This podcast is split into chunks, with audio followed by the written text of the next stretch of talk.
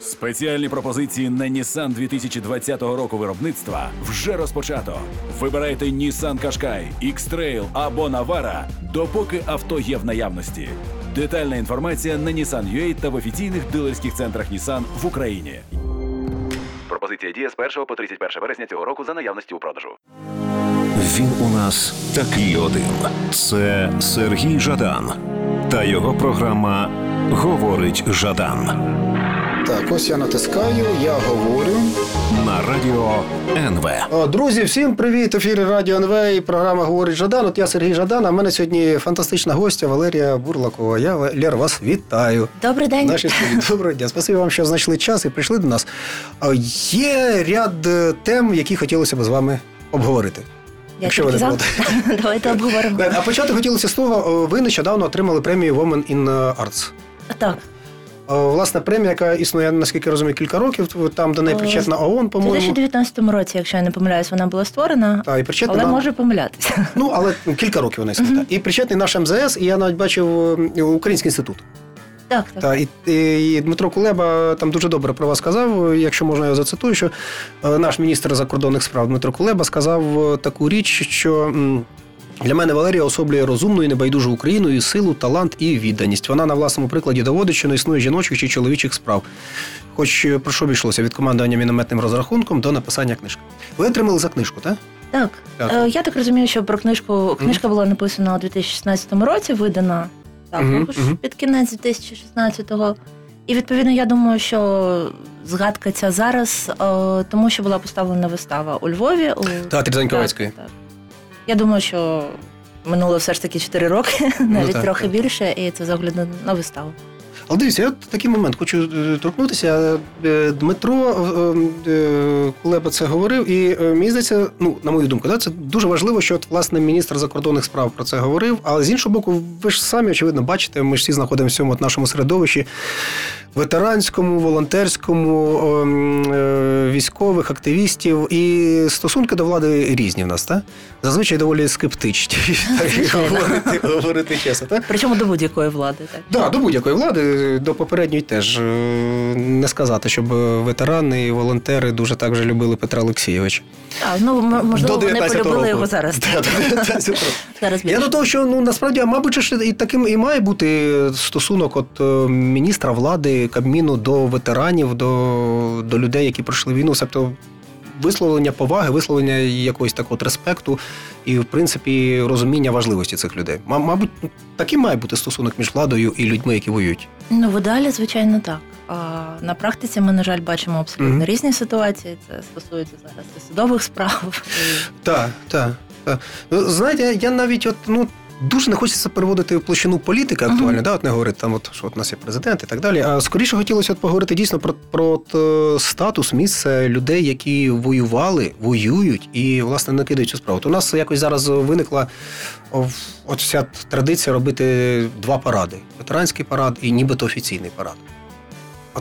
Що, що ви про це скажете? У вас є якесь ставлення до цього? Е, Так, я ходжу виключно на ветеранський Ну, це Мені хотілося б, щоб в ідеалі я навіть на прикладі маленьких ветеранських організацій я бачу, що як тільки починається обговорення політики, Мгм. а в нас це на даний момент дві фігури, які чомусь Ну, в уяві та, та. деяких людей просто керують абсолютно гетьман і ще не сивий гетьман. Так, і це просто катастрофа. Ага. І можна пересваритися з людьми, з якими ти роками жив в одному бліндажі, з якими ти ніколи взагалі жодного конфлікту навіть не думав мати за 5 хвилин.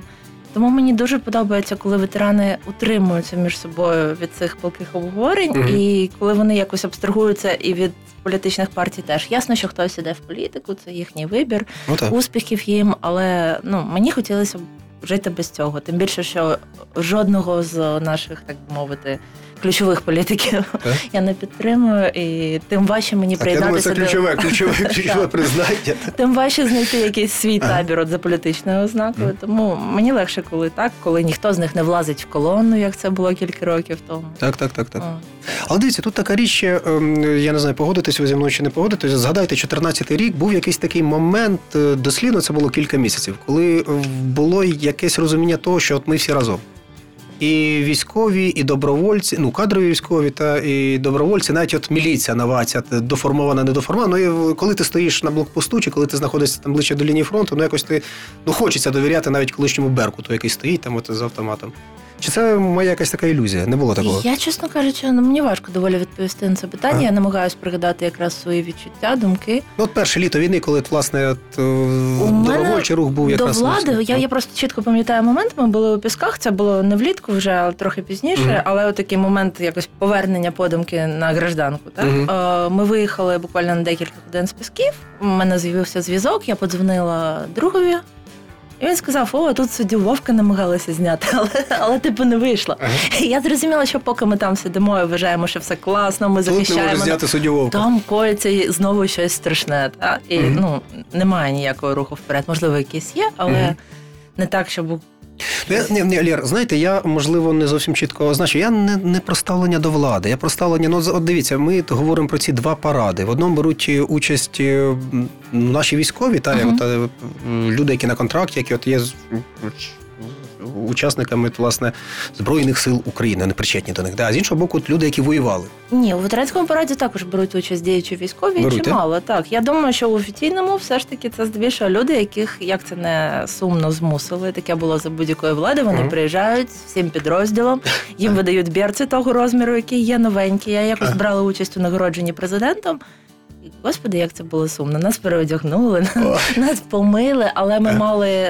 Це було десь 200, дуже багато, дуже велика відстань до передової. Я не буду Мгм. брехати, нас вивезли. Ми їхали десь 8 годин на нагородження на передову, де ми нібито знаходимось. Ми мали дві доби бути в бронежилетах з автоматами. Ну, Тобто, це, не задоволення, це не те, що люди роблять добровільно, ідуть на офіційні паради. Це доволі важка робота. Ну, Я знаєте, минулої осені був відкривали е, монумент власне під пісками, там де танк наш підбив. Пам'ятаєте, це місце робили монумент. Зараз там стоїть і. Теж це якось так з одного боку зрозуміло, що було багато людей, які приїхали це зробити ну, ну щиро, і тому що ну для, для них це дуже болюча тема. Мгм. З іншого боку, ну видно, що стоять люди, які читають вірші, вірші хтось написав, та стоять Звичайно. представники влади, стоять ну, і військові такі от їх привели, поставили, потім завантажили ці машини, кудись повезли. Ну, Така доля військових. Ну, але Е. є ветеранський парад, куди можна прийти у шльопках. Так, Ага. так само, як ти на передовій ходив там в жовтих шльопках, так і прийшов. Це комфортніше. Зрозуміло, добре. Е, Тоді, е, з вашого дозволу, давайте ми зараз зробимо невеличку паузу і повернемося. У мене до вас ще є е, багато питань. Люди, які змінюють країну. В програмі Сергія Жадана говорить Жадан Все, починаємо. на радіо НВ. Друзі, ми продовжуємо говорити з Лєрою Бурлаковою про що? Ми намагаємося власне зрозуміти. Ну я намагаюся зрозуміти, питаю вас, е, що власне відбувається із людьми, які повертаються з повертаються з лінії фронту, і які намагаються. Власне, далі жити, щось робити, міняти цю країну. Я знаєте, побачив у вас е, ем, у вас на Фейсбук такий допис. Він не стосується безпосередньо, от, скажімо, там ветеранів, але мені здається, стосується. Ви пишете дослідно таке. Ніколи б не подумала, але лише чверть українських школярів категорично засуджує дії силовиків на майдані. Е, Інші Беркут не гаризують, але виправдовують певною мірою. При цьому а, і тут ви питаєте, власне, при цьому, що не може не тішити, найголовнішою цінністю в своєму житті діти вважаються таки свободу. Та? От, власне, що робити з дітьми, що робити з цією пам'яттю? Сім років минуло, та а в нас і далі в суспільстві, як мені видається, немає якогось консенсусу з приводу цих подій. Е, Ну щодо цього дослідження, конкретно о, це дослідження зроблене на замовлення музею Майдану, як я зрозуміла. Е, Там є така цікава річ, там є негативні думки про Майдан, при тому, що брали всі регіони, звичайно, крім окупованих, але їх меншість. Тобто, все ж таки, діти, я не знаю, чи за рахунок батьків, чи Мгм. все ж таки за рахунок того, що транслюється у публічному просторі, вони засвоїли, що Майдан це було добре. Це вже А вже там так, е, так. є нюанси. Є, так? є окремі випадки. Я Ага. думаю, що це якісь дуже категоричні батьки, які все ж таки були категорично проти Ага. майдану і вбили в голову дітям, що там люди стояли за гроші або що. Але більшість вважає, що майдан це позитивно, навіть якщо вони не розуміють, що, Що там було, так? Так? Просто знаєте, ну то коли доводиться їздити, ну, наприклад, школами Донбасу здовж Мгм. там лінії фронту, ти заїжджаєш, і там же ну, в кожній школі зараз е, є стенд, є куточок, де є герої Небесної Сотні, Так. де є е, загиблі наші військові, і все, все це робиться. І от я не хочу розганяти зраду тут, та, але іноді виникає таке якесь емоційне відчуття, що все це ну. Часто робиться за цим от лекалом таким радянським. Тобто, от є тут, тут, тут у нас має бути куточок героїв, Ну, звичайно. Так, і відповідно діти це емоційно часто не сприймають. Я боюся, що наші школи, ну я згадую себе в школі, угу. і типу, небагато було предметів, які подавалися якось емоційно і цікаво, і історія точно була не Ну, крім фізкультури, можливо. Можливо, є якісь Так. окремі вчителі, Ага. вчителі Ну, від Бога, ну, які так, можуть згоден- розповісти згоден дітям класно да, да. про Майдан. Можливо, Мгм. колись вони поїдуть до Києва на екскурсію, одну музейну. Теж навряд чи допоможе. ну, тобто, це кому як пощастить. е, це теж страшенно цікава, як на мене, річ, що от, власне музеїфікація от, е, сьогоднішньої історії. Я, я, не знаю, ви, ви були в Дніпрі в музеї АТО? Ні, чесно. Там, ну як на мене, такий надзвичайно болючий, дуже дуже емоційно зроблений музей. І- І знову ж таки, от я чув різні думки. Я там був, і безперечно, ти виходиш звідти приголомшений, тому що ти все це бачиш. Ти от це зроблено ну е, людьми, які ну, бачили, що вони робили, не розуміли, що вони робили. Але знову ж таки є різні думки. І одна полягає в тому, що ну можливо і не варто аж так от е, криваво показувати дітям е, от, сучасну історію. Можливо, треба шукати якісь нові шляхи. І знову ж таки, як, як говорити? Як говорити з дітьми, як говорити з цивільними, з е, тиловими людьми про, про війну? У вас є якісь е, рецепти? Ви ж от говорите постійно, вас питають, вас ну знають, що ви от, вой- ну, що, що ви з фронту. Важко сказати насправді. Я не думаю, що я не була в музеї в Дніпрі, одразу Мгм. скажу, але я не думаю, що діти сприйматимуть це так само болюче, як люди, які пропускають Самі це це через бачили. себе. Та Мгм. бо, ну, наприклад, Друга світова, вона страшна, та і. І коли я читала книжки, там ремарки угу. того ж мені здавалося, що це війна. Це дуже класно. Я дуже хочу на війну. Щось Це все одно та сприймається інакше, поки ти це не побачиш і не усвідомиш, наскільки це відрізняється угу. від просто не знаю, просто слів. Мгм. От, тому, можливо, чим більшим буде накал, чим більше буде емоцій, тим більше шансів, що Дитина все це сприйме. дитина та сприйме. Може, Мгм. це її не травмує. Це добре, що це її не травмує, як доросла людина, яка пройшла війну і побачить Мгм. там якісь артефакти. Але може вона розчує. Просто це дуже цікаво, тому що ну насправді наша освіта, я думаю, ви ж ви живете в цій країні, ви це бачите, та що е, освіта трішки так от намагається достосуватися до реальності, якось догнати реальність, і це іноді іноді виходить, іноді не виходить. А натомість ну реальність дає стільки викликів, е, на які якось потрібно реагувати. І війна, і зміни постійні, і революція. І мені здається, що ми дуже от, багато хто з нас і далі далі не вміє про це говорити. Я думаю, що ми досі в цьому знаходимося. У нас mm. не було мені здавалося, от я пам'ятаю першу зиму на війні. Yeah. Я тоді не відправила додому зимову форму. Мені здавалося, що наступної зими на війні не буде. Серйозно? Так, Ага. я була абсолютно Так. впевнена, що зараз ми це завершимо. Я приїду додому, от тоді я сяду і подумаю про все, що було, все Ага. А зараз минуло вже не знаю скільки 7-8 років, і я досі не сіла, не подумала і не записала. Ми досі знаходимося у цьому. У нас якось немає шансу переосмислити, зробити якісь висновки, бо неможливо зробити висновки події, яка триває. Так Але ну дивіться, Лєр, я з одного боку з вами згоден. Безперечно, ця війна триває, і, і важко від неї абстрагуватись. Важко Мгм. про це говорити як про щось, що от минуло. Ти сидиш збоку, такий от е, експерт, і робиш якісь там аналізи, малюєш картинки, як ми Ну, наступали, як ми відступали. А з іншого боку, ну, дивіться, ну з часу майдану минуло сім років. Ця зима е, сім років, фактично. Да? Це історія. Виросло покоління дітей, які тоді в ту зиму народилися, а цього року не пішли в школу. І ну мені здається, достатньо часу, щоб якось уже це не просто говорити про це як про якусь хроніку, а говорити про це все-таки як про частину історії більш відсторонено. Це було б дуже класно, але от зараз я стикнулася з тим, що я Мгм. приїхала в центр.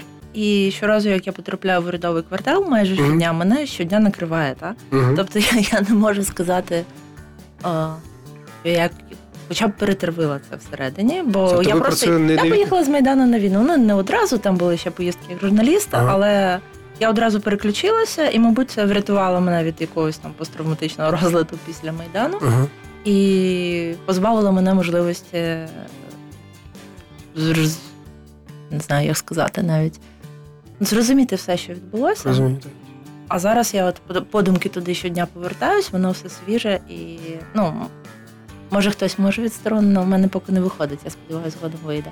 Я, власне, і не бачу якось відстороненої літератури на цю тему. Це теж от, е, е, тема, на яку хочеться поговорити, про те, як ми про це пишемо і хто про це що пише. Давайте ми зараз перервемося на невеличку паузу, а потім повернемось до нашої розмови. Він у нас такий один. Це Сергій Жадан та його програма Говорить Жадан Так, ось я натискаю, я говорю. На радіо НВ. Друзі, ми повертаємося в студію радіо НВ і от намагаємося з Лєрою от якось визначитися, порозумітися, хто що пише про події, які відбуваються. І я з вами абсолютно згоден, що ну, це, це, це не відпускає, про це важко говорити, як, е, скажімо, там, ну, наприклад, про війну з 17-20 року минулого століття. Ну, так. А е, і з одного боку, ніби це все зрозуміло, з іншого боку, ну а потрібно ж про це говорити. От ви наскільки, я знаю, ви не- нещодавно презентували документальний фільм. Була презентація, так? В Газі. Ви там теж були здається? А, так, це був о, невидимий батальйон фільм. Так, і тобто це ті речі, які ну, вони потрібні навіть мені, мені здається, да? не лише от е, всередині країни для людей, які тут живуть, а за кордоном, можливо, великою мірою це якось показати, що, що тут відбувається, що це за війна. Ну, чесно кажучи, от з досвіду Гааги я можу сказати, Ага. що це цікаво і потрібно нашій діаспорі. Ага, це отак, да? так. Можливо, в інших країнах приходили люди.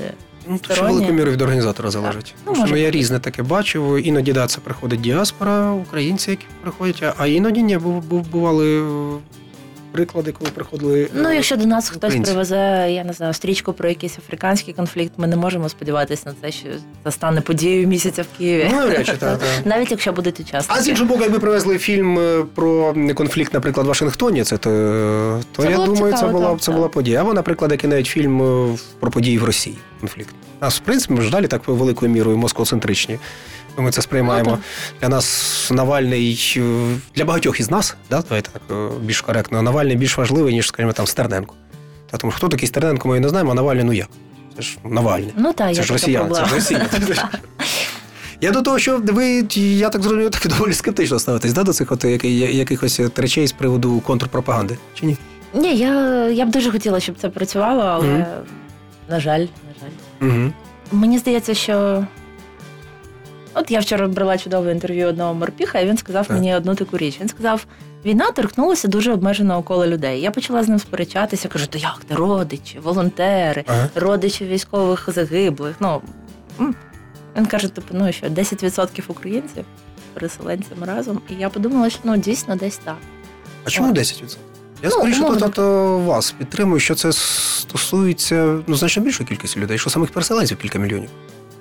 По-моєму. Ну, ну може 20, та? ну, але все одно це дійсно дуже дуже обмежене коло людей. ага. І це обмежене коло людей, воно залюбки ходитиме на лекції про Майдан, на будь-які там інтерв'ю, Мгм. зустрічі, не знаю, з добровольцями батальйону Донбас.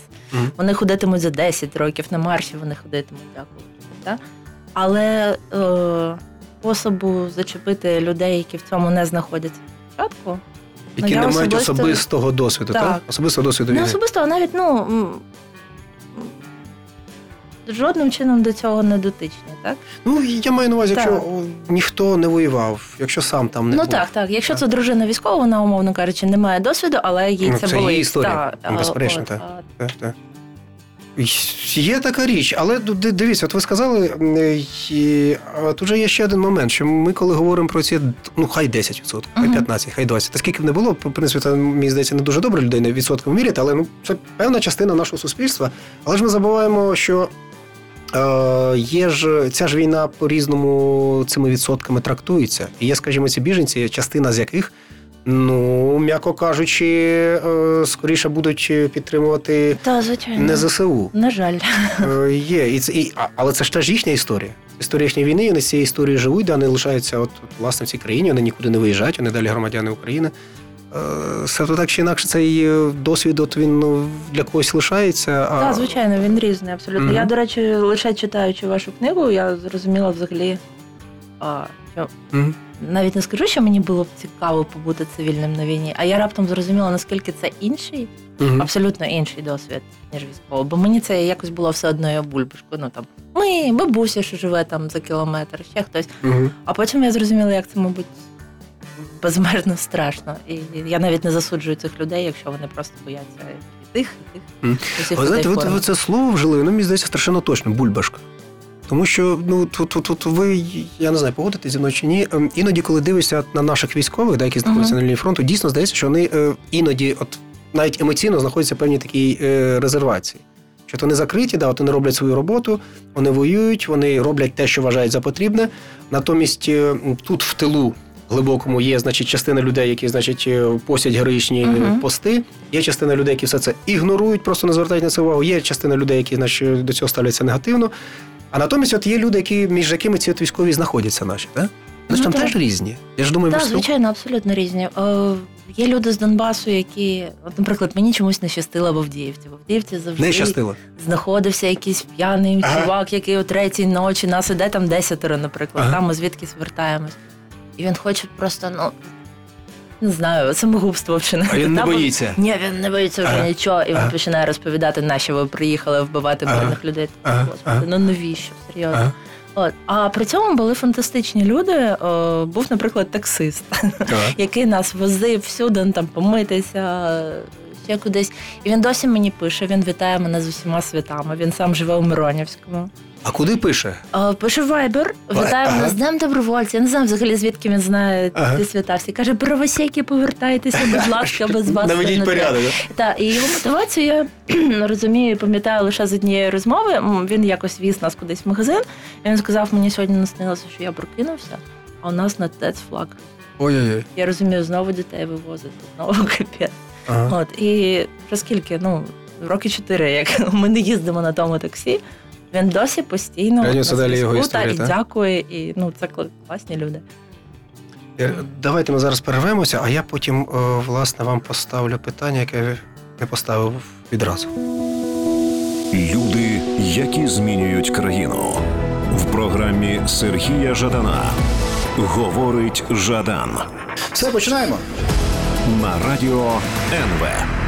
А питання моє таке, я власне ну не до того вів, я не мав на увазі, що от е, Донбас різний. Це зрозуміло, це такі очевидні речі. Я думаю, що не слід це тисячний раз переговорити, що там живуть різні люди. Я скоріше про інше. Я мав на увазі, знаєте, що, що часто, от спілкуючись з нашими військовими і добровольцями, і е, представниками ЗСУ та частин ЗСУ, бачиш таку річ, що вони е, самі свідомо закриваються. Знаєш, е, ну можна зрозуміти чому. Тому що часто от стикаєшся з, з такими людьми, про яких ви згадали, які опівночі, такі, такі камікадзе, та, які. Але так чи інакше, ну військові не мусять бути психологами, які говорять з цивільним населенням. Вони роблять свою роботу, і у них у них цієї роботи багато. Але так чи інакше, от, е, не завжди є цей контакт з місцевим населенням. Хоча іноді він є. Ну, не знаю, зі свого досвіду я можу сказати, Мгм. що місцеві нас дуже підтримували. Були моменти, коли ми стояли нижче села, і я розуміла чітко, що з цього села по нам коригують. Ну. Не може бути, що ми виходимо. І одразу починає прилітати, хоча ми навіть працювати не починали. Так Мгм. хтось нас бачить, хтось кудись дзвонить, хтось коригує. Але при цьому в цьому селі жила жінка-ветеринар, та яка дивилася нашого песика маленького, якого Ага. ми там підібрали, і давала йому там якісь, мовно кажучи, пігулки, якщо він хворів. І ну, мене не виходило повністю коригуватися і вважати, що там всі погані. Хтось ясно, Угу. хтось не дуже.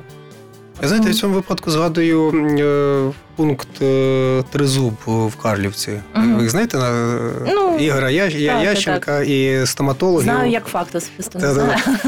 І Ященко, він цьому, ну, у нього є ця стоматологічна, стоматологічний центр, у нього є ФМК, Ігор там просто от головний, Мгм. і всі місцеві його поважають. Ну або бояться, або люблять. Так. Е, Та, а, а, ну, бояться все це, одразу. це не те, що він їм щось погане робить, ну хоча він може зуб вирвати, та, а в сенсі, що от він має авторитет. Мгм. А це теж от, ну, ну, така е, психологія сільської людини, тим більше от нас, східняків, то я говорю про себе, що а, якщо людина значить, має авторитет, ну то от, значить, треба до нього так ставитися. А, я до того, що от, е, різні способи комунікації з місцевими. І те, що от ви сказали, та, про, про е, коригувальника чи коригувальницю із сусіднього села, це ж на кожному кроці. Так, звичайно. Я пам'ятаю літо 14-го року і о, блокпост десь під щастя. І там, от говорять військові, кажуть, тут одне село 500 метрів, з іншого боку інше село. Кажуть, це село нас годує, а з цього села по- боку стріляє. Цілком життєва ситуація. Ну, я не знаю. Я, я пам'ятаю ці історії початку війни, коли у банці меду приносили вибухівку. Так А та, я при цьому, ну коли виходить якась бабуся і дає мені якісь там помідорки, та візьміть дітки. Ну я не можу відмовитись. Ну, я, я розумію, що це щиро, можливо, там якась отрута, але Ага. окей, ми їх візьмемо. Не тому, що ми голодні, ну просто Ну, це теж знак, Та, не, не... не, не знаю, чому. Може, це неправильно. Може, дійсно варто абстрагуватися, але в мене не виходить. Я тоді, знаєте, що Лєр, хотів все-таки повернутися до вашої книги. Ось ця книга, ем, яка вийшла ще- ще 16, 16-го, 16 року, е, життя по скрипту. Угу. А, Власне, е, ви тоді написали стосовно вас було до вас було питання для ну, яка мотивація, для чого ви писали? Е, Ви написали, що для мене це було єдиним способом не застрелитися тоді. Е, Перепрошую, що я це згадую, я не знаю. Ні, все добре.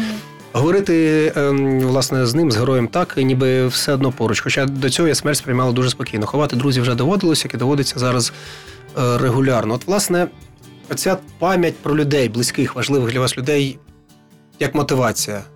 Це, якщо ви слідкуєте за, за тим, що пишуть от наші, наші ветерани, це, ну, це один із, із, із важливих факторів мотивації. Ну, для мене було так, і для мене було дуже важливо на моменті, коли я почала писати. І я думала про те, що в деякі моменти мені здавалося, що це ніхто не читатиме з ряду причин. І тоді я думала, що це читатиме його мама, і в неї не буде ніколи, ніколи, ніколи шансу прожити нам з ним ці останні там півроку.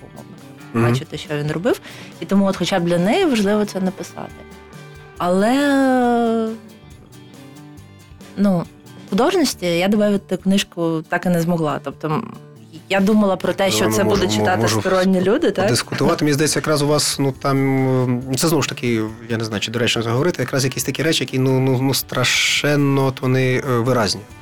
Ну, можливо, але мені здавалося, що треба якось прописати героїв, та що це правильно. Але, але я цей момент і не треба так це писати? листи, та? це Мгм. листи до людини, які Мгм. не може пояснювати, хто такий наш побратим, якого він знає 100 Мгм. років. От, і це мені дуже заважало. А, але при цьому, ну так, я думаю, що основна мотивація ветеранів, які пишуть, це пам'ять. Угу. І про тих, кого немає, і про те, якими вони були, якими були їх ті побратими, які досі є, але можливо змінюються. Я десь бачу, ви сказали, що ніби у вас є е, в планах написати книжку. о, теж от. Я написала 500 сторінок, я не бачу фіналу. Так. У мене знову ж таки історія нічим не закінчилась, і тому вони з минулого 17-го року я дописую по сторінці, і воно так лежить. Ну, але це можна сподіватись на те, що Воно є, але так, якщо війна закінчиться, Ага. Але це ну це про, війну. е, Там ви просто говорили, що це історії про, про загиблих. Це, це... це спочатку це мало бути. Я почала їздити Україною. Я спілкувалася з родичами загиблих Ага, і ага. в такому форматі хотіла написати. Потім я зрозуміла, що кожна людина багатогранна, і те, що мені розповідають про маленького хлопчика, яким був хтось, це одне, і зовсім інше це війна. Що треба поговорити з побратимами, треба Ну, передати те, що я бачила. Я почала все це об'єднувати, тобто там як мій текст, і плюс вставки пряма Ж- мова пряма людей, чи то мова, батьки, чи то побратими, різні люди. Але знову ж таки, в якийсь момент я зрозуміла, що я не знаю, чим це закінчити, щоб це відрізнялося від тих таких інтерв'ю, які я зараз роблю на цензорі. Так Ага. теж є спогади Так. побратимів, батьків. Як перетворити ці інтерв'ю на книгу, я поки не знаю. Ну але воно є і колись можливо. Ну, Якщо є.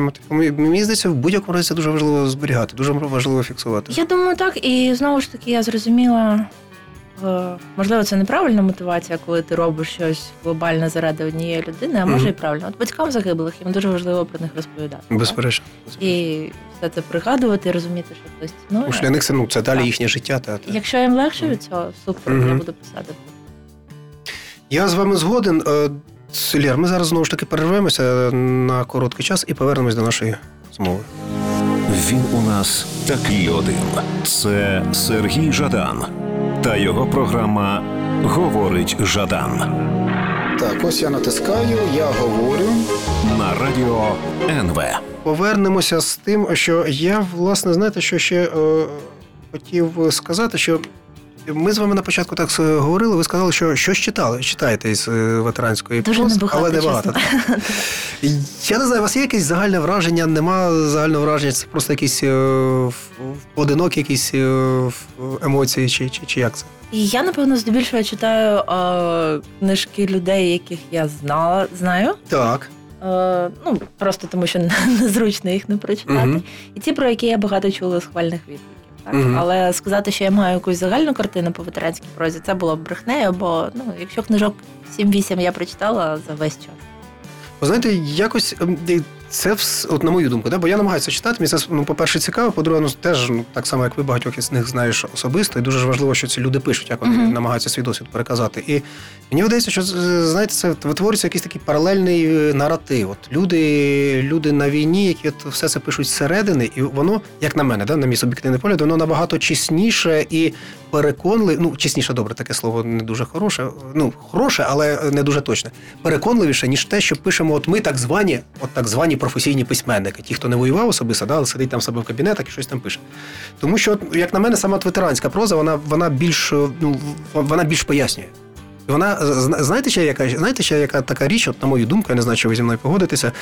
Ем, річ в тім, що вона ем, ну, зазвичай, е, знаєте, ми ж до, до сьогодні іноді боїмося сказати щось зайве про війну. Десь там сказати, що наша армія недосконала, що там у нас бувають якісь там щось не дуже хороше. Та? Ну, є ж така річ. Я та? дуже багато про це думала, Мгм. і мене просто вбиває, бо ну знову ж таки у письменників, які писали про Другу світову, Мгм. як радянських, так і кого завгодно. Там у Ремарка можна знайти моменти, коли він згадує, як вони мородерили. Мгм. Це вважається нормальним. В радянській літературі такого менше було. Скоріше, скоріше німці могли Ну, наприклад. Азорі з Дістіхії, воно починається з того, що всі, бухають. І... А Ну, або. Шолохова взяти Та, теж, да, там, да, да. У нас не можна про А це нас чомусь, ну це не те, що чомусь не можемо. Це теж можна зрозуміти емоційно. І так е, різне ставлення до ЗСУ, різне ставлення Мені до здається, що ми просто це драматизуємо. Ну тобто Ага. можна теоретично сказати, що якийсь військовий десь випив, так Ага. це не страшно. А у нас це о. Ну, ми ж думаємо, а от підхопить російська має- пропаганда. Ну, Коли так, говорити, так, що українська армія це аватар. Я, я до того, що до, до чого я веду, до того, що от якраз коли пишуть ветерани, то вони цього всього абсолютно не соромляться. От я от прочитав останні дві книжки, знаєте що?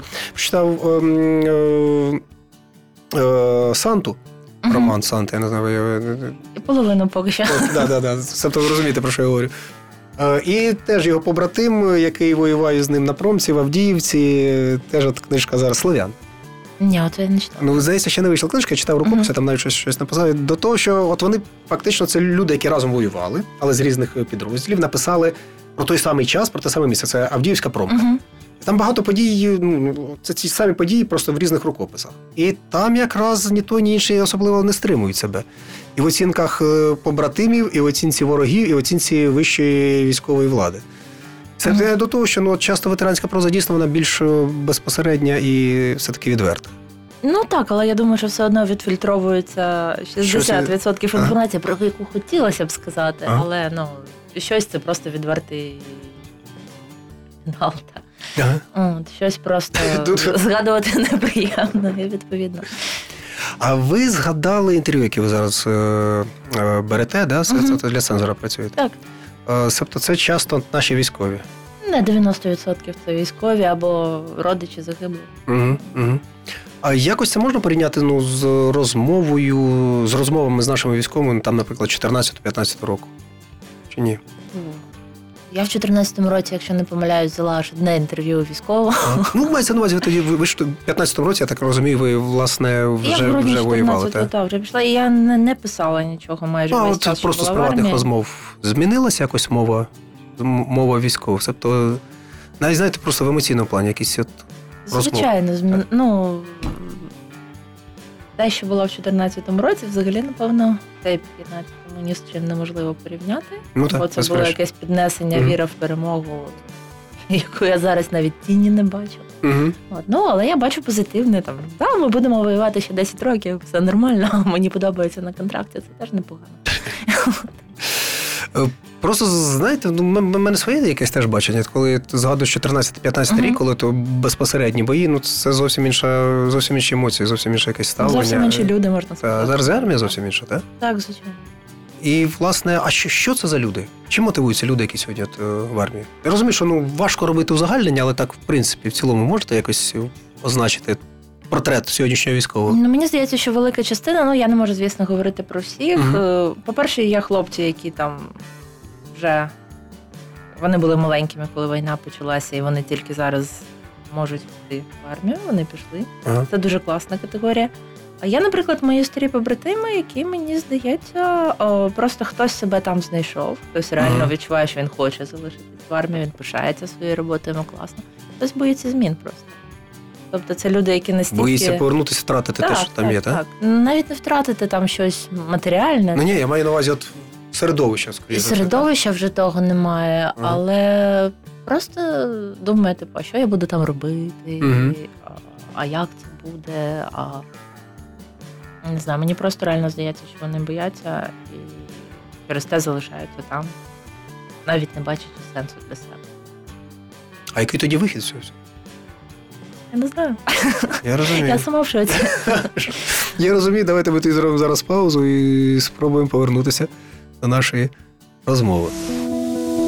Люди, які змінюють країну. В програмі Сергія Жадана говорить Жадан Все, починаємо. на радіо НВ. Так, насправді ну, ну питання дуже складне. Плюс я думаю, ну дуже важливий цей момент е, якоїсь адаптації людей, які повертаються звідти. Ну ви я ж думаю, ви самі з цим постійно стикаєтесь. Багато ж ваших побратимів. Ну, Ну так. Так? З адаптацією у нас теж дуже погано. угу. Ну я думаю, що це справа кожному, кожного по факту. Кожен має сам якось себе витягувати. Е, Ну так, але ж, мабуть, так не має бути, що кожен сам себе. Знову ж таки, я зараз вкотре повторюю, що не хочеться це переводити цю паршиву політику і говорити, що влада би мала би робити, хоча вона, очевидно, мала Ні, щось. влада, звісно, робить, але ну в мене, наприклад, є сумний досвід, Мгм. не сумний, веселий досвід спілкування з психологами, Мгм. і приблизно п'ять п'ятеро психологів е, до шостого, до зустрічі шостим були настільки пекельними, краще ми взагалі ніколи не зустрічалися. а в чому складність? Була, наприклад, жінка, яка прийшла до мене, вона сказала, вона була за відділенням, ну, відповідним, то я не знаю, психології. І, і вона, по-перше, коли вона розмовляла зі мною, вона плакала. О, По-друге, вона- був психологом, так? Вона спитала: а можна я прочитаю вам свій вірш? Я прочитала мені вірш, який я, на жаль, не, ну, не пам'ятаю, але там була Рима Україна Калина. От, і це, це була реально людина, яка у себе на роботі була, і вона прийшла якось мене, я не знаю, підтримати, втішити. Я на той момент була у військовому шпиталі. Важливо просто. І я розумію, що ну там я можу посміятися, це мене не травмує. Я Мгм. навіть у найгірші часи якось намагалась триматися з гумором до цього ставитись. Але мені хлопців дуже шкода. ну, тому я. і- Якби якщо мій побратим повернеться завтра якийсь та абстрактний і спитає, чи йти мені до психолога, чи спробувати якось це перетравити самому, я Так. пораджу, напевно, перетворити ну, самому впоратись. А в мене для вас є історія. Є в мене знайомий е, Саша. Він був в батальйоні Донбас, в. Іловайську потрапив в полон, три місяці просидів, повернувся і теж мав серйозні проблеми е, психологічні, і йому порадили жінку-психолога. І зараз з них прекрасна родина. А ну хіба але так психологів не вистачить не всіх. Так що Так, ну так психологи, по-моєму, не працюють, наскільки розумію, але ну дай їм Боже здоров'я і щастя. Ну, Єдине, так, що так. знаєте, ну я їх дуже люблю, це мої друзі. Хороші. Саша весь час говорить про Іловайське, про війну. Весь час. У нього немає інших розмов. Він далі цим живе, для далі для нього ця історія, вона для нього не проговорена. І це знаєте, от повертаючись до того, про що ми з вами говоримо, про мотивацію Угу. ветеранам писати. Він говорить: напиши про це книгу. Він мені говорить. Я кажу, Саша, кажу, я не сидів там, ти там сидів. Ти все це бачив серед, ти напиши. А він дуже хоче, а от е, щось йому не вистачає. Я не знаю чому. Не знаю чого.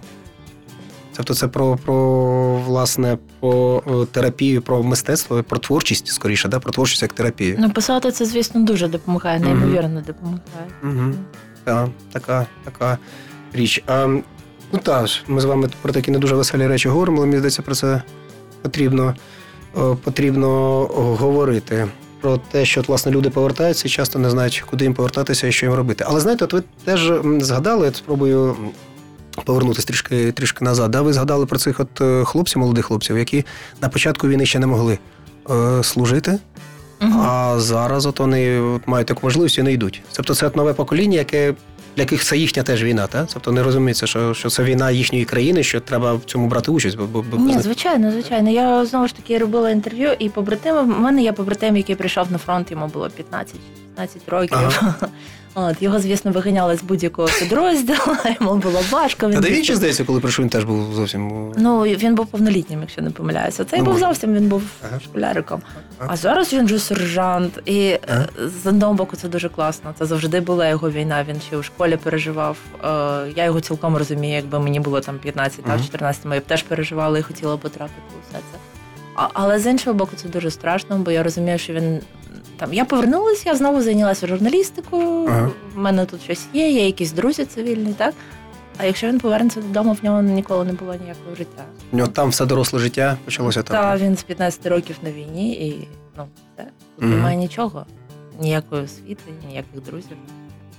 Ну тут навряд чи допоможуть якісь психологи, я не знаю, це що, що тоді, що Я тоді має навіть бути. Не знаю, що має статися. Ну, може, він знову ж таки він планує залишатися в армії, може він вивчиться Ага. на офіцера. Дуже Буде класно. фаховим професійним військовим. Це ж теж знаєте така річ. Я думаю, ви з цим стикалися. Що в нас же коли на початку війни, от ми звикли всі говорити, що в нас не було армії. Угу. Ну були ж були військові, які до цього воювали професійно, були в різних Так, підрозділах. але їм було дуже важко, і в них не було фінансування фактично. Та да, ну мається на увазі ці, які воювали там, скажімо, і в Іраку, і десь ще там за кордоном. І от вони влилися. Мені здається, ну я принаймні кількох таких знаю, для них було дуже природньо. Тобто не те, що для них природньо вбивати, для Мгм. них природньо бути в армії, тому що це їхня професія була від початку до всіх цих подій. І тому для них не було і вибору. Ну як Україна, моя країна, війна, я воюю. Ну, це при цьому частина кадрових військових. Частина, частина ж уникала цього всіма можна. Ну да, да, теж згоден, да, що та, та, таких не дуже багато. А, але ну дивіться, тоді що виходить? Виходить, що от, е, у нас є оце, е, оце ціле покоління, да, ці цілий зріз суспільний е, наших громадян, які от е, живуть сьомий рік війною, так?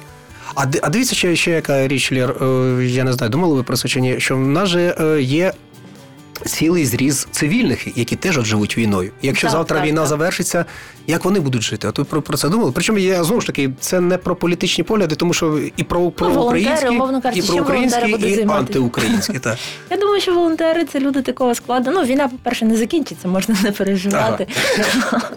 А по-друге, я думаю, що волонтери це люди такі, що якщо в них буде далі прагнення комусь допомагати, вони будуть допомагати ветеранам, які повернуться з війни. Вони Ну, це ж такий спосіб мислення, завжди так? є кому допомагати. А, Так. ну, да, да, в нашій країні, я думаю, це Так. дійсно Тим це більше, надовго. коли військові почнуть повертатися реально в нікуди, і Мгм.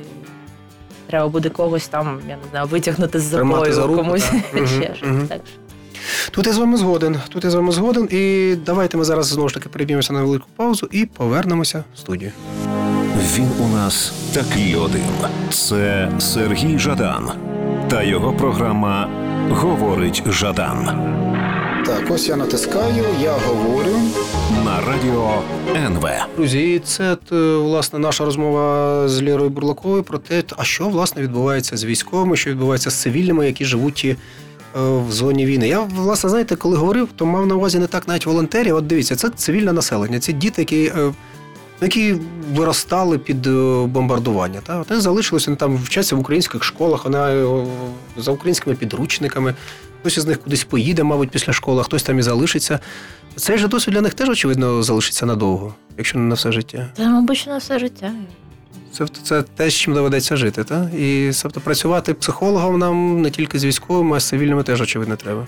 Ну так, якщо цивільні знову ж таки звісно, не перетравлять, бо я боюся, що так і буде. Але дивіться, от ми якось з вами в цій розмові торкаємося дуже різних, е, дуже різних от сторін цієї війни. Та? І от, скажімо, там точка зору військових, точка зору волонтерів, точка зору цивільних, причому цивільних, які там підтримують наших військових, і цивільних, які їх е, ігнорують і вважають е, окупантами, Мгм. да, які прийшли. А, а натомість, ну так чи інакше, ну це свідчить про що? Що немає якогось єдиного наративу, немає якоїсь єдиної розмови. Як про цю війну говорити? Як про неї? От ви, ви написали книгу. Ви, ну, ви- ви бачите, як на неї реагують? Ну, здебільшого. Я думаю, що люди, які а, до війни знову ж таки не дотичні, вони Ага. просто до ветеранської літератури у 90% випадків не добираються. Тобто це не Вони не будуть ну, навмисно йти, купувати якусь книжку, тим більше, якщо її треба ще й пошукати, Мгм. щоб потім висловити своє фе. Вони і так можуть висловити своє фе Не щодо карателів Мгм. українських. Так що здебільшого це схвальні, звичайно, відгуки. Дуже емоційні пропускаю. Так, дуже емоційно. А от дивіться, е, ваша вистава, ну вистава за, за книгою йде у Львові. Тобто, ви, ви були на виставі? Ви в Так, залі я їздила до Львова. Не пам'ятаю, чи на прем'єру, чи не на прем'єру, але я їздила. Вона мала вже подорожувати Україною і почати планували з Франківська, але щоразу, як призначає дату, в нас починається локдаун. локдаун, І це та, теж за правильно, це життя. О, так що поки що у Львові. Я до того, що ну, театр Заньковецький популярний, відомий театр, е, він великий театр. Мгм. Та, і, очевидно, туди ходять е, на вашу виставу не лише, скажімо, ветерани, не лише волонтери. Очевидно, ходять е, пересічні, так би мовити, львів'яни. Це так? Львів. Ну Львів, там все ж таки трохи І от що? ставлення. Як, як от їхня реакція? Що вони бачать? Що, як, як- вони про це говорять? Чесно, мені важко казати, бо Мгм. я після вистави ні з ким не спілкувалася. Угу. Тобто не знаєте. Я не знаю. От, Але я думаю, що це Львів знову ж таки. Якщо Ага. її повезуть кудись на Донбас, і от як там буде сприймати, да. Так, і якщо туди людей запустять безкоштовно, а не тих, хто сам хоче піти Ага. туди і цілеспрямовано йде, це дуже вузький пошарок. От тоді можна буде послухати. Та власне, знаєте, тут така річ, що тут мені зда- здається, не може бути чистоти експерименту. Скільки доводилось виступати на Донбасі безкоштовно, та? та і навіть коли квитки, то зазвичай все ж таки приходить ця наша проукраїнська Ну, так, публіка. одно. І відповідно, ну це не може бути якоюсь такою вибіркою, щоб сказати, от подивіться, от різні Так. люди, різні думки. Зазвичай приходять свої, і цих своїх може бути дуже багато. І, і, знову ж таки, це є таке. е, Ставлення до Донбасу, що там ніхто не цікавиться українською культурою, да нічого подібного. Ти пам'ятаєш ці виступи, куди приходили сотні, просто тисячі людей і слухали, і все було хорошо. Я до того, що е, ну так е, чи інакше нам от е, далі з цим жити, нам далі про це говорити. От є е, ветеранська проза, є неветеранська проза. А війна так чи інакше, от вона присутня в суспільному житті. І ви от робите ці інтерв'ю знову ж таки. Я так розумію, що це ж все-таки ну, цензор, це ж на ширшу аудиторію, це ж не лише Ну, на, на своїх. Я все одно боюсь, що одні й ті самі люди приходять їх почитати, ну умовно Ага. кажучи. Та. Угу. Якщо почитати коментарі, то наші герої, все я, я не бачу нічого негативного. Тому я і боюсь, що ну можливо там перше інтерв'ю з військовим, друге, третє, десяте, хтось прийде, скаже своє фе, це каратель. Ага, Та, ага. а потім на соте. Ну він вже втомився. А ні, при цьому я бачу, ну знову ж таки про політику казала краще не говорити, але Ні, це не те, що ми минаємо. Політику, просто не хочеться це зводити до цих е, до протиставлення цих двох фігур, які ви згадали. позавчорашня історія на банкові, та е, хлопець, якого затримали, єдиний, якого затримали, це Влад так, Сорт. Це мій побратим, з яким ми разом прийшли е, спецпідрозділ прості господі Одін. Потім оформились 93-ю, з яким у нас було дуже багато веселих історій. Мгм. Я нічого особливо не писала. Я не писала, що його треба зараз випустити. Я не писала, що він в нього ПТСР навіть не писала, хоча можливо так і є. Я просто написала, що от так і так. Людина, яка вчора це зробила, це людина, яка пройшла Іловайськ, Майдан, яка була там, яка Мгм. вигадала їм Мгм. 93-ю написала текст, завдяки якій 93 Просто пояснила так бекграунд. такий? Так, не більше. І просто для розуміння того, що це не поліцейський провокатор, що він адекватний. Коментарі, які я вчора читала в Фейсбуці, я просто якби зараз не було локдауну, я б виїхала з країни. Я, не хочу з цими людьми жити Ага. взагалі в одному просторі, бо ну. Те, що йому запропонували помити адміністрацію президента, це нормально, нехай помиє, я, Ага, я, ага, я не проти. От, а така ненависть насправді до військових, і вона ґрунтується, ну та, здебільшого на протистоянні двох політичних фігур, але просто Слухайте, а може я вам все-таки опоную в цьому випадку? Мені може це все-таки не до військових? Вам не здається, це не немає такого відчуття, що у нас, в принципі, ми, ми, страшенно, страшенно зараз накручені, і ми страшенно непримиримі один до одного. може бути. Ну але та вчора це стосувалося саме військових. так, так, так. Може, хватить прикриватися УБД, все в Ага, такому так, стилі. так, так. І... А Ага. ну, просто для мене, коли я чую, що людина прийшла Іловайськ, ну я некоректно буду став, сказати, що я там починаю до неї ставити якось добили. І вибачати і адміністративні порушення. Так, так, кримінальні. так. Ну, але для мене це типу, о, Я розумію, це так. піднімає людину на якусь Мгм. сходинку. При тому, що в Іловайську були різні люди, і я багато чула про те, що там хтось просто кидав зброю і тікав. Ну, але я розумію, що людина пережила щось страшне, Угу. і мені. Ну, я припускаю, що можливо і важко. Можливо, не варто їй робити гірше якимось своїм необережним словом. А, а так того немає. Страшенно, насправді, страшенно дрожлива тема. Я думаю, що ми так чи інакше зараз будемо з цим стикатися. І мені здається, та? мені здається, це стосується безперечно не лише військових, не лише ветеранів. Але я розумію, що відчувають люди, які повернулися з фронту, коли вони потрапляють в такий от хейт, та? такий просто потік ненависті, несприйняття і абсолютно небажання розібратися. Ну так, щось. Ну я навіть.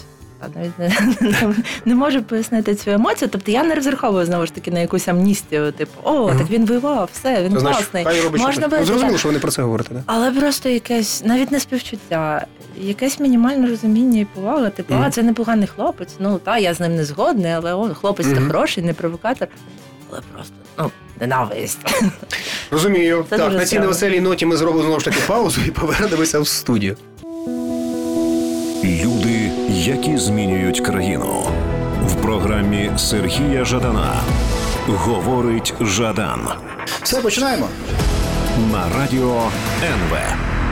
І знаєте, наша розмова так поступово добігає кінця. А я що хотів сказати? Я побачив знову ж таки ваш запис е, з початку е, це 21 листопада минулого року. Мгм. Це початок е, майдану. Точно, да, 21 листопада, наскільки Ну так, розумію. так, так. Ви там написали таку річ, що на моїй касочці на Майдані, серед усього іншого, була цитата з Орвела. Ми зустрінемося там, де немає темряви. Так і не зустріли. Та-та-та, ви так і написали. Чим більше років минає, тим гостріше відчуття, що ні не зустрінемося. Але ви там поставили смайлики. Тобто я все-таки сподіваюся, що це не відчай і не зневіра, а скоріше такий самоіронія, скоріше. Ну я не я не я навіть не знаю, коли в нашій країні можна буде впевнено сказати, що темряви немає. А я от про це і хочу поговорити. А що- ми можемо вважати в принципі виходом із темряви? Я розумію, що ми всі ідеалісти. Я розумію, що нам всім хочеться, щоб е, була справедливість. е, е, Хоча знову ж таки е, у кожного з нас своє розуміння цієї справедливості. Та я думаю, прихильників Портнова вона одна, прихильників Шарія Так. інша. Та? Але ну.